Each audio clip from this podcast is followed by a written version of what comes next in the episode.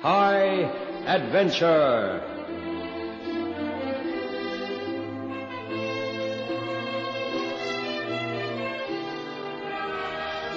Terrorism, the scourge of our time and against which civilization seems powerless, takes a sinister turn in tonight's story by Roger Service entitled Panic Station.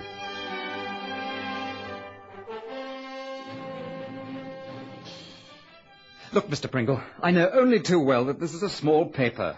But without reporters, it won't exist at all, and reporters must eat. Only if they produce the goods, Bob. News, that's the name of the game. Without it, the Daily Review's done for, and us along with it. Yes, but you... Yes, but nothing. When last did you turn in a story worth printing?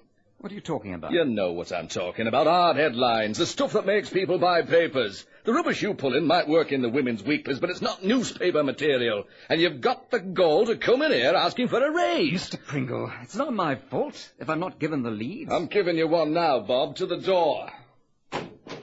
There. You see that operation? 93 men fully employed, all with wives, kids and mortgages. And every one of them entirely dependent on you and the rest of the reporting staff to bring home the bacon. I've been doing my best, Mr. Pringle. Well, then this might come as something of a blow. It isn't good enough. Now hit the pavement, Winters, and if you don't find a story out there, just keep walking the other way.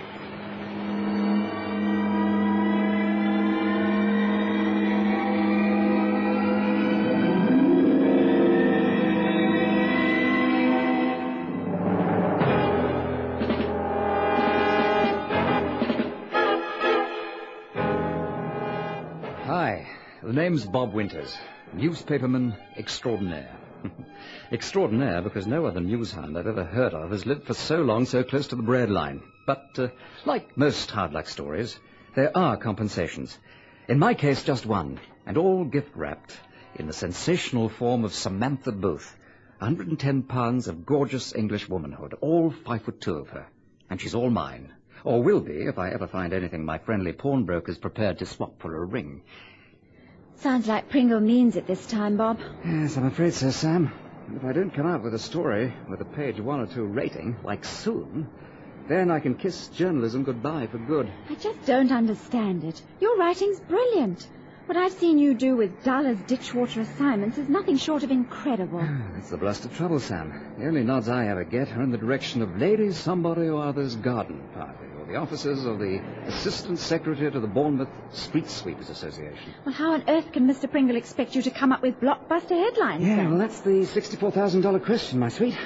Come on, I'll explain it over a cup of tea, while I can still afford it. So, that's about the size of it, Sam. It's a combination of office politics and the new boys in Rome. So you're new at the Daily Review, but I don't understand the other bit. Look, Sam, the Review's the smallest circulation paper on the street. But they offered you a job when no one else would. That still doesn't answer my question. Well, I'm coming to that. It's a small setup, and like all small offices, the new guy has to, well, somehow survive long enough to maybe get himself approved by the clique. And that includes the people in the research department. So when I call in for a lead, I get the nothing jobs, while the established blue-eyed boys pick up the plums. It's really that simple. But surely Pringle understands that. No, it's not that simple. Pringle belongs to the old school of paper running. Somehow the age of wire services and news agencies has passed him by. To him, a reporter is some harassed guy with a press ticket stuck in the band of his trilby, with an upturned brim, and pounding the street with a notepad and pen, waiting for a safe to fall out the window. Well, so long as your sense of humour remains intact, Bob, we'll get by. Yeah, I'd like to think so. Bob, I love you very much. I just want you to know that. I love you too, Sam. But... But what? Well, I don't quite know how to say it, Sam. Well, try simple, unambiguous words. Works every time. Well, just this. I'm 34, about to be unemployed, and with pretty gloomy prospects. Are you really sure you want to be stuck with me? I'd understand. Bob Winters, we've been engaged for almost 3 years, and in that time I've got to know you pretty well, faults and all. And what's happening here now doesn't come under the heading of endearing quality. It's a guilt complex and gets added to the faults, okay? I see. Now, whether you like it or not, you're eventually going to break down and buy that ring, and the sooner the better. Ah, Sam, you're terrific. Give us a kiss. Here? It's an order. Hey, that's enough. Come on, let's get out of here. People are staring. Ah, they're jealous. But you're right. Let's go. I'll call the Review, see if there's anything on a go. I'm running a little late, Bob. I'll have to head back to the office. It wouldn't do for both of us to be out of work. Well, just let me make that call and I'll walk with you. You never know. Might see that falling safe yet. Huh? Oh, there's a call box. Try it. Maybe it's the one in London that actually works. As it happened, it was. I called the research department, the Review, and was given the earth-shattering news that a bit of unrest, that descriptive Orwellian term, was developing outside the Labour Exchange in Ladbroke Grove, Notting Hill. And would I cover the story? Riots in Notting Hill? Oh, well, it beats garden parties. Things are looking up. Yeah, the public rates riots along with shuttle launches now. You know, dead boring. But anyway, it's an improvement. I'll buy that, huh? Well, don't waste time, Bob. This could turn out to be the story to make your name. We were maybe half a mile from the Review's offices in Fleet Street near St Paul's Cathedral. I was a fair distance from my destination. Well, the quickest way will be by tube. Blackfriars Station's just around the next corner. Yeah, you're right. The district line. If I'm not mistaken, that'll take me all the way to Notting Hill, huh? It does. And I'll get off at Sloan Square. You see? You're getting lucky. Yeah, I'll get real lucky the day a certain Miss Booth become Mrs. Winters. Come on. We've a train to catch.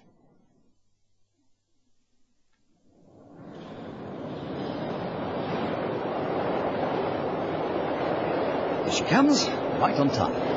You know, I've lived in London for 6 years now, and I've never ceased to be amazed at the fact that at any one time, thousands of people are whizzing about on trains in every direction, hundreds of feet below ground. It'd be harder to imagine getting along without him. In you go now, and mind the doors, please.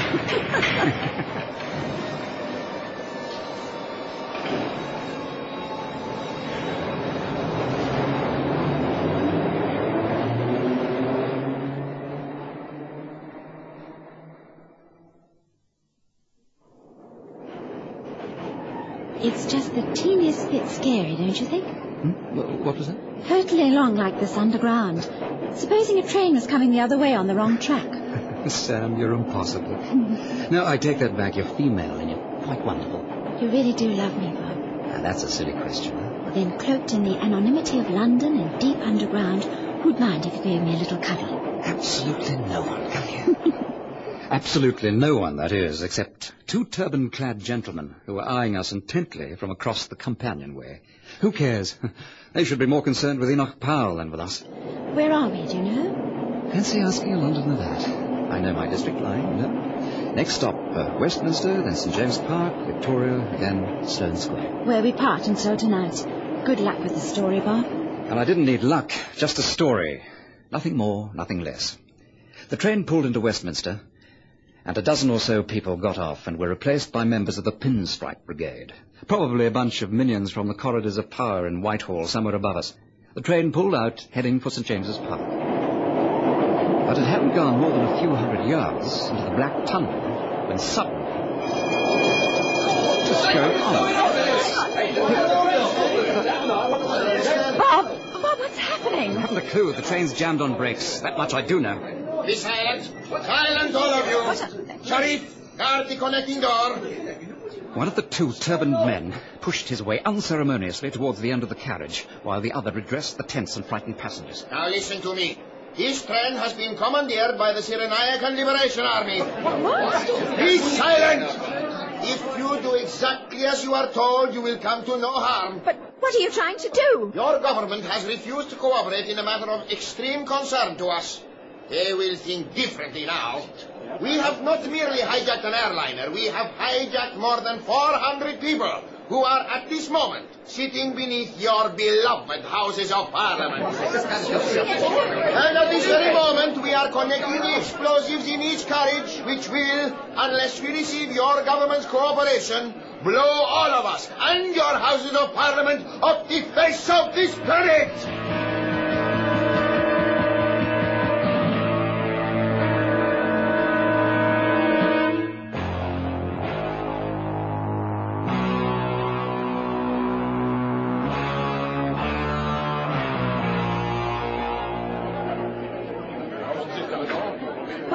Tell me this can't be happening. I'm afraid it is, Sam. And I'll tell you something else. I don't like the looks of it. And I wasn't kidding.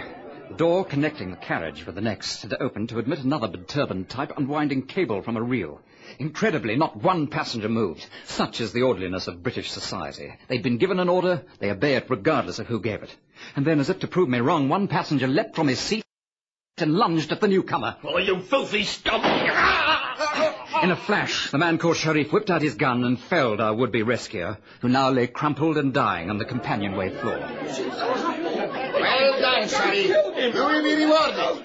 Now the rest of you listen to me. That man's death was unnecessary. But it will be the fate of any one of you who attempt to interfere with our mission. And just who the hell do you think you are? I'm for crying out loud. Are you just going to sit by while these... Listen, I'm a reporter, not a hero. There's the difference, huh?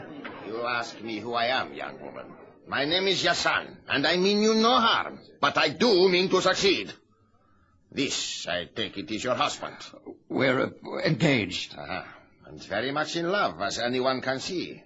That is good. You mind your own damn thing. A woman of spirit, brother. A rare breed in my country. But perhaps a plague in yours, eh? Thankfully, Sam didn't respond. Your son, whoever he might be, was eyeing the two of us thoughtfully, while his two confederates were connecting a cable to the contents of a now open suitcase, packed with what looked like cellophane-wrapped rolls of putty. My interest didn't go unnoticed. You are looking at 70 pounds of plastic explosive. Each of the train's carriages is similarly charged, and all are now connected. Should we be obliged to do so, all will be detonated simultaneously. Death will be instantaneous. You're insane. You've got to be. Are the Irish insane for wanting autonomy? The people of Afghanistan? Poland? No, I think not. And we Cyrenaicans are no different. Cyrenaicans? Forgive me. There is no time for discussion. What I believed might be the hardest part of this mission is going to be the easiest. We require an emissary to carry our demands to the British government. I believe I have found that man. In you. Me?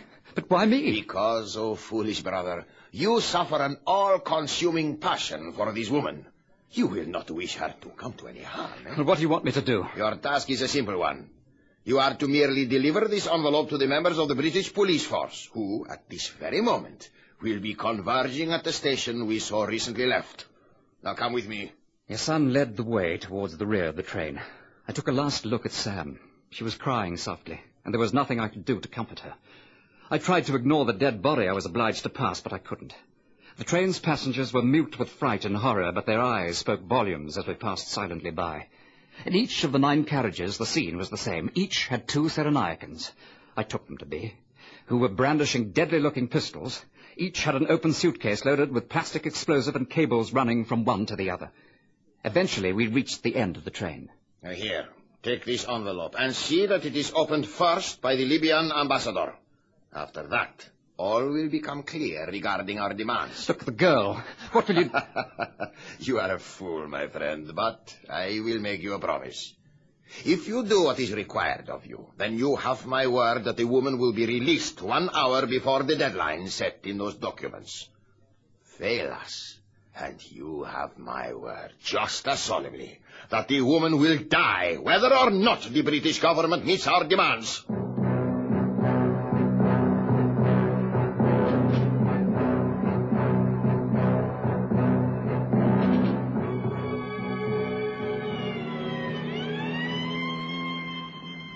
My name's North, his is Alloway, British Intelligence. What's going on down there? I really don't know. I mean, some crazy bunch of... Look, I don't know who they are, but they've got my girl. They said they... Look, you've got to help me. There are hundreds down there. Now, let's get to the facts without wasting time. How come they released you? The question was reasonable enough, but reaction was beginning to set in. I couldn't articulate the thoughts racing through my mind. I blindly handed him the envelope. It's in Arabic or some such... Get us to Operations HQ fast, Stacey. The car roared at speed in what I took to be the direction of Belgravia, but I couldn't be sure. My mind was fast becoming a blank. I was hustled into a high-rise building and a vast office somewhere near the top. The walls were ablaze with gigantic maps of London. A group of people were gathered around a large blow-up map of the Westminster area. The bit about the Libyan ambassador came back to me. I burbled it out as best I could. North snatched the phone from a wide choice and barked an order. It's an emergency. You find him. I don't care where. Get him here in 10 minutes. North obviously carried a lot of weight, because that's exactly what they did. It took me those 10 minutes to tell them everything I knew. At the end of it, I felt drained. Then a short, swarthy man in natty western clothes was ushered in by a uniformed policeman. My apologies, Ambassador. No time for introductions. We appear to have a serious problem on our hands. We need your help. What is it you wish? We believe this letter's addressed to you. Please read it, and then we'll explain what we're up against. The Ambassador ripped open the envelope and read its contents with obvious mounting concern. You have no need to explain. Now I understand. Where are the hostages? Well, look at this map. One of our underground tube trains has been hijacked and is presently positioned about here. As near as makes no difference, that's about 300 yards from the northwest corner of the Houses of Parliament. Now, that point, some 70 feet underground. They're explosives? 9 carriages, each with 70 pounds of plastic. More than enough to blow a crater in London with a radius of maybe a quarter mile. And Westminster smack in the middle. Thousands might die. Now, that's the threat. Now, what can we do to defuse it? What's the demand? Impossible. The letter is signed by Senussi Hassan, the leader of a murderous fanatical group calling itself the Cyrenaican Liberation Army. They have been causing havoc in Libya for some years. Well, Libya doesn't do too badly itself. I beg your pardon. Nothing, Ambassador. Go on. Cyrenaica is one of the provinces making up the state of Libya, and this savage organization has been agitating for self-rule. Under Yassan, they have become increasingly militant. Yes, you're telling me there's 400 plus below ground and countless thousands above ground with their necks on the block to prove it. Now, what's the demand? Impossible. They demand that before midnight tonight, the British government formally requests the Libyan authorities to grant sovereign status to the ancient province of Cyrenaica. I see. Well, it's like you said, Ambassador. Impossible.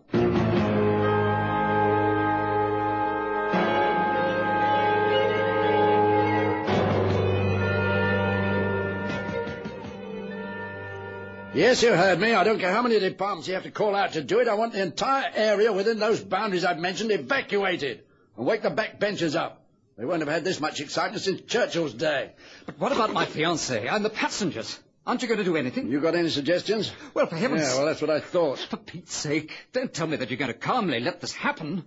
Aren't you even going to notify the government? Oh, yes. Not that it'll do any good. Britain wouldn't dream of becoming involved. They'd even take 3 days wording the reply to that effect. And the midnight deadline's now just 5 hours away. So, like I said, any suggestions? What about you, Ambassador? Such matters are not my province. Have you no forces you could attack with? Have them blown up as well. Monty! Sir? You got a phone link with the train yet? Yes, direct line, sir, on number 5. All right, switch on the amp. Let's all hear what's going on down there. Amp on, sir.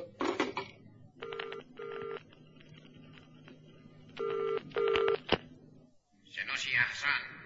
Effendi, we have you... Effendi is a Turkish term of respect wholly inappropriate to the military chief of the Cyrenaican Republic. To whom am I speaking? No disrespect intended. This is North, British intelligence. Has the matter been placed before the proper authorities? Well, yes, but we need more time. You have time between now and midnight, and not a moment more. Well, gentlemen, there you have it.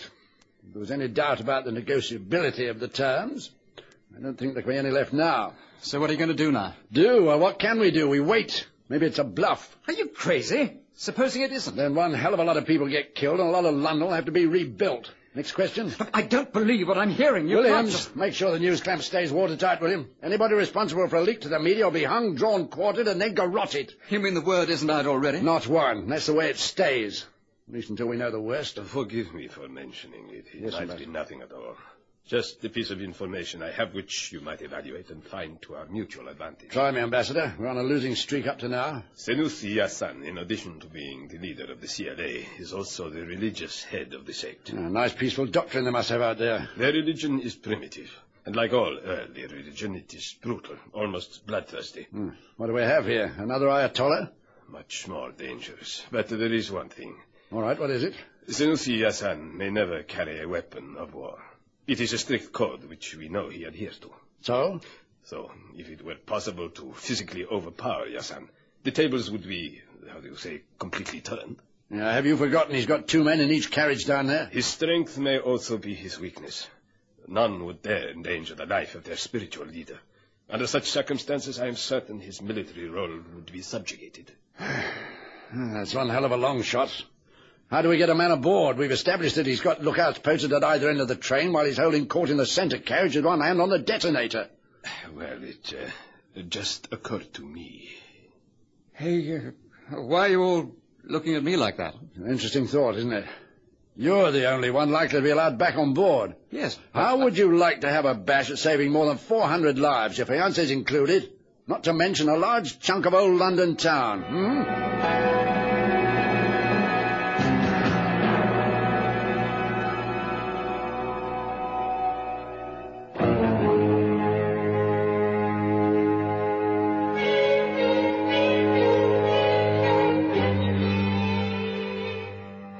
That's right, Hassan. We're sending the same man back with the written government response. Yes, right away. I sincerely hope so. And maybe we'll drink to it yet. Goodbye. Right, you're on your own, Winters, but only physically. In every other way, the rest of us are right behind you. Well, thanks a lot. All right, you know what to do. You'll be more than a little anxious to get his hands on this OHMS envelope. The big risk is that they might frisk you on the way in. Somehow I don't think so. And when he's ripping over the envelope, whip out that gun from the ankle holster and get the drop on him. Do you think you can do it? Well, if I don't, I won't get a second chance. Well, you said it. All right, let's see the action again. Go with the gun. Now! How's that?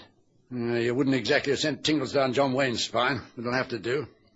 Now, remember, having got the drop on him, all you'll have to do is kick the phone off the cradle and yell like blazes. We'll come running from 300 yards away. It'll all be over in no time at all. You make it sound so easy. You'll make it. You just have to. The journey back to the stalled train 70 feet below London was every bit as daunting as from it. But it wasn't long before I was being hauled aboard by one of the politico-religious maniacs. For one horrible moment I felt the heavy gun wobble in my unaccustomed ankle holster, but it held. I approached Hassan with a large but bogus OHMS envelope, arm outstretched. You see, your government appreciates the sincerity of my words. My heart was in my mouth. I didn't wait for him to open the envelope. My life was now hanging on the Libyan ambassador's hunch. As he took the envelope, I went for the gun. What? Hold it right there. And don't move, whatever you do.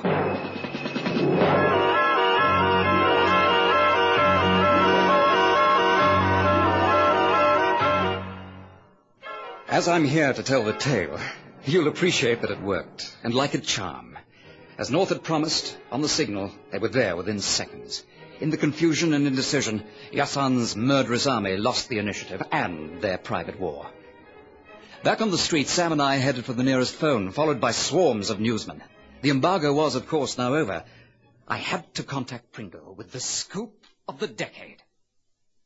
Just where the hell have you been all day? Mr. Pringle, I... You realise there's been some sort of terrorist attack somewhere? Yes, under Westminster. So why is it you can be relied on never to be near the action? Tell me that. Look, will you let me explain, please? I don't need you to explain. Let me tell you that every reporter in the city's trying to get the details of the attack, and you... Now, for crying in a bucket, Pringle, I'm trying to tell you. You can't tell me anything, you young layabout. When I was your age... Now, listen, you wrinkled fink. What? What you know about this attack is absolutely...